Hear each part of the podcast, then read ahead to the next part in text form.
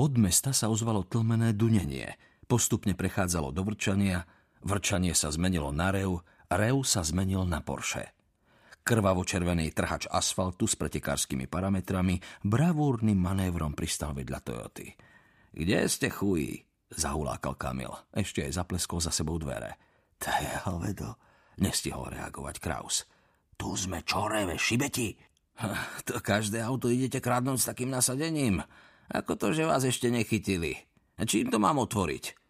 Jose, drž ma, ja mu jednu drbnem. Odkiaľ mám mať zlodejský vercajk? Ty si si mal priniesť.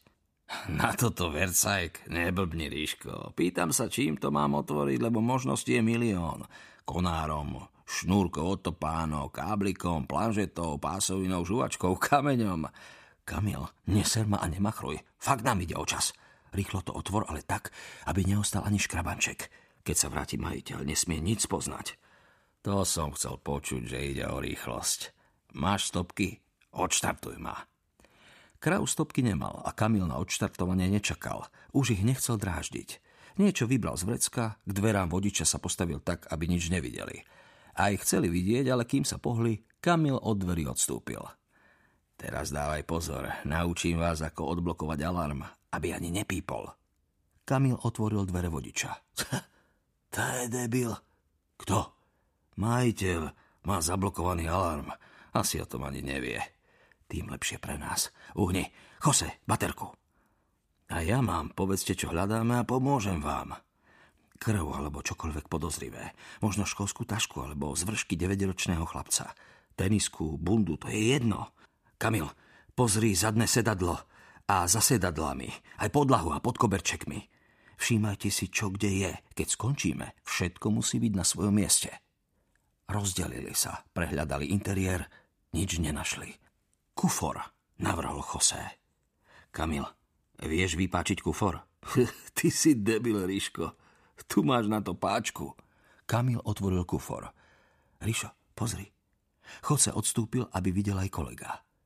Ríl. Je od zeminy. Ukáž? Skúsim. Krav sa opatrne dotkol zvyšku zeminy na špičke. Opatrne, aby zemina neodpadla. Čerstvá, ešte lepí. A čo je toto? Jose našiel bielu plachtu asi postelnú. Kedy si to mohla byť postelná plachta? Asi bola biela. Ale je fľakatá. Niečo v nej bolo zabalené. Z čoho je tento fľak? Jose privoňal, podal ďalej. Kraus a Kamil bezmocne pokrútili hlavami. Hm, krv to nie je, konštatoval detektív. Tiež si myslím, že nie, súhlasil kamarát z detstva. Ale posledné slovo máte vy. Dúfam, že vzhľadom na vašu špecializáciu by ste krv spoznali. Vráť to. Kraus podal plachtu kolegovi. A toto je čo? Jose urobil druhý objav tej noci. Richard, pozri, ceruska. V kúte kufra bola v škáre zapadnutá obyčajná ceruska. Jose ju vybral. Hm, obyčajná ceruska. Školská ceruska, kohinorka. Zastruhaná. Tvrdosť tuhý HB. Guma na konci je ešte ako nová, čítal stopy Jose. Hm, ale do labákov ju zobrať nemôžeme, nahlas premyšľal druhý detektív. Nezákonne získaný dôkaz, okrem toho by sme nevedeli vysvetliť jej nález. Hm, tak ju pekne vrátime na miesto, ale vieme, že je tu. Vieme presne, kde je, navrhol Jose. Dobre, máme ešte niečo? Jose a Kamil len pokrčili plecami.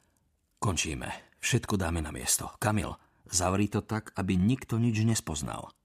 Kamil zapleskol dvere, kolíčky zaskočili dolu. Hotovo. Dostanem stovku.